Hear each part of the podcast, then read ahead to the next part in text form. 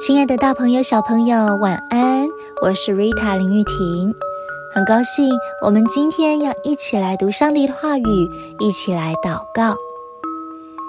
在箴言十五章三十到三十三节说：“眼有光，使心喜乐；好信息使骨滋润。听从生命责备的，必常在智慧人中；气绝管教的。”轻看自己的生命，听从责备的，却得智慧。敬畏耶和华是智慧的训诲，尊荣以前必有谦卑。听完这段经文，觉得好多的收获。你知道吗？我们的眼睛会说话，有时候还会将我们的小秘密泄露出去呢。常听人说。眼睛是灵魂之窗，意思是说啊，从人的眼睛就能够看出他的心情及状况。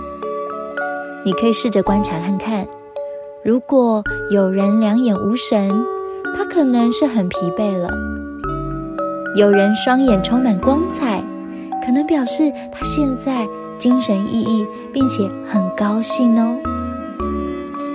人的内心状况。不仅仅会表现在自己身上，也会影响别人呢。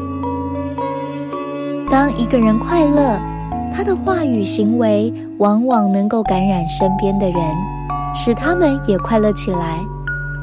快乐啊，就好像一道光，能够照亮其他人，也像一个好消息，滋润人的心灵。所以，让我们保持喜乐的心。让喜乐一个接一个的传播开来吧。